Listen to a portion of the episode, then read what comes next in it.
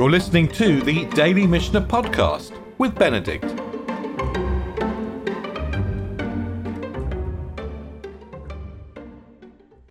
We've begun the study of the Tractate of Shabbat with some questions which seem to be circling around the parameters of what Shabbat is and what it means. So we began with moving objects inside and outside um, the private domain, from the private to the public domain. We talked about timing issues. These were not issues specific to Shabbat, not sitting down to have a haircut or enter a bath or begin a court case near mincha time until one's davened the tefillah for mincha. So boundaries of observance, if you like. And then we talked about things that we don't do near nightfall or we things that we don't do in case we come to transgress Shabbat. As if we're circling around the boundary of what is permissible um, and what is near permissible. And we're going to continue this theme today, this circling around the core issues, in the fourth Mishnah of Shabbat, which talks about an assembly in the attic of Hananiah ben Chizkiyahu ben Gurion. And the Mishnah explains, "V'elu min halachot she'amaru ba'aliyot Hananiah ben Chizkiyahu ben Gurion k'sha'alu levakro. These are the halachot which they recited or they stated in the, in the attic of Hananiah ben Chizkiyahu ben Gurion when they went up to visit him. Nimnu they took account. Uveit Shammai Rabu Beit Shammai al Beit Hillel. They took account and Beit Shammai outnumbered Beit Hillel, and on that day they enacted 18 measures. And we know generally the halacha follows Beit Hillel. So to be told that they took a vote and they ruled according to Beit Shammai is, is surprising to us. There are a limited number of halachot which go according to Beit Shammai, and they're carefully enumerated, um, mostly in the Mishnah of Eduyot. These particular, these 18, are actually enumerated in the Gemara of Shabbat, but the Mishnah does not explain what they are. They mainly relate, by the way, to relationships with non Jews. But this, but the idea that we rule according to Beit Shammai rather than Beit Hillel is a little bit of a shock if you're used to the, the regular halacha that goes like Beit Hillel. And I cannot prevent myself from bringing you a tiny little, a tiny little excerpt from the Jerusalem Talmud, the Yerushalmi, when it discusses this Mishnah. And the Jerusalem Talmud reads as follows. Oto hayaka sheli Yisrael kayom shenasebo egal." This day was hard for Israel, like the day the calf was made. And it makes us think, of course, I mean, it might make us think about the making of the calf, but if we're talking about Beit Shammai and Beit Hillel, we might also think about the battle between the Levi'im and the rest of the people of Israel that took place after Moshe comes down from the mountain. Moshe comes down and he tells the Leviim to go out into the the the the, the mass of the people and to and to kill and to slaughter all those who were worshipping the calf. It's a picture of civil, quite literally civil war. What the, the Gemara is referring to exactly, whether it's referring to the idolatry or to the civil war, we don't know. But the the Talmud, the Yerushalmi makes reference to the day the calf was made, and then it brings the following story. Tana Rabbi Yoshua Onaya. Rabbi Yoshua from Ono taught. Talmidei Beit Shammai Amdulahen Milamata. The students of the house of Shammai were standing downstairs. Remember, this conference was happening up in the attic. It was up in the attic that the voting was taking place. but the students of Beit Shammai were standing downstairs. V'hayu horgin b'talmidei Beit Hillel, and they were killing the students of the house of Hillel. Tane, it was taught, Shishamehen alu v'hashar amdu alehen b'charavot uvi.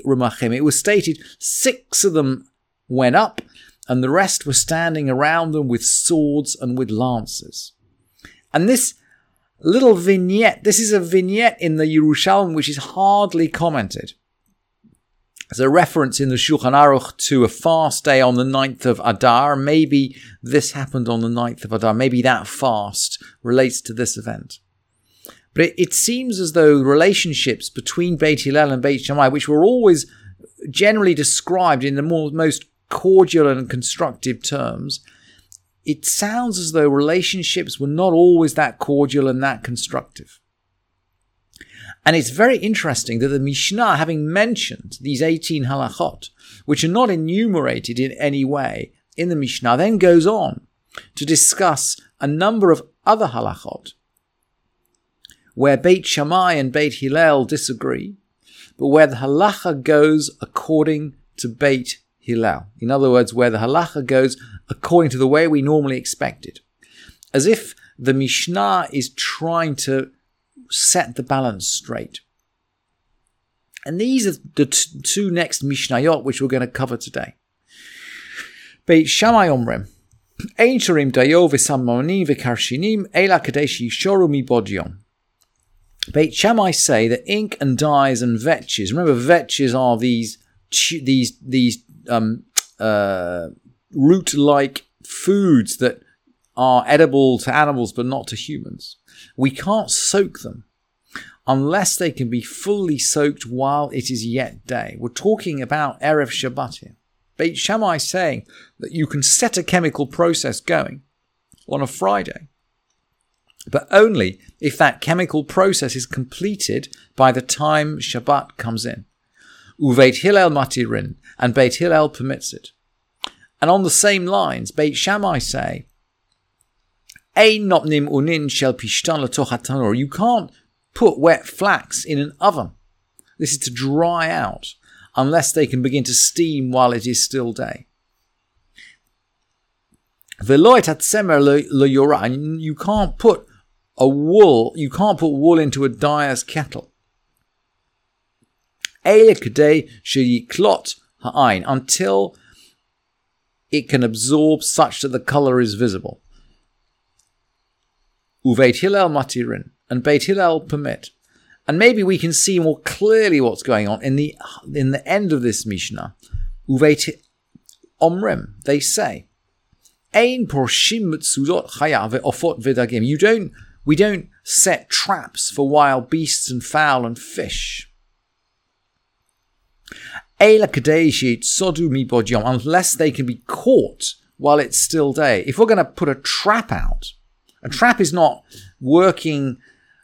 I mean, we're not carrying out work when that trap is operating. The trap is just is sitting there waiting to catch the animals after we put it out. We can't put out that trap on a Friday unless it's going to unless it's going to unless the animals are going to be caught while it's still day. And the Mishnah concludes Uveit Hillel Matirin, and Beit Hillel permits it. These are all examples of processes which we might set off before Shabbat begins. And Beit Hillel is going to allow this process to carry on running through Shabbat. It's a bit like putting a stew on your cooktop before Shabbat begins and letting that cooking process run on and then eating it for lunch the next day. Or perhaps um, I don't know, we might set a time clock, for example, before Shabbat and allow that time clock to work away and to turn on a light the next day. And Beit Hillel would permit these activities, but Beit Shammai, and by the way, that perhaps the Essenes down in Qumran would not permit it. And there seems to be a, an argument about whether, when the verse says "Sheshet Yamim Ta'avod Ve'asita et Kol when the verse says you work for six days and you do all your work, Does that mean the Yom HaShvi Shabbat Lashem Elohecha and the seventh day is a Shabbat? Does that mean that we stop work on the seventh day? Or does it mean that our vessels and our processes and all the apparatus that we have in our house also stops work on the seventh day? Does all work stop on the seventh day, or do we just stop working on the seventh day? And that is the difference between Beit Hillel and Beit Shammai, and we paskin according to Beit Hillel, perhaps in a pushback to the statement that in these 18 other areas we agree the halacha according to Beit Shammai. And we're going to find out a little bit about more about this as we learn the Mishnayot at the end of the chapter. Thank you for listening to this edition of the Daily Mishnah Podcast with Benedict.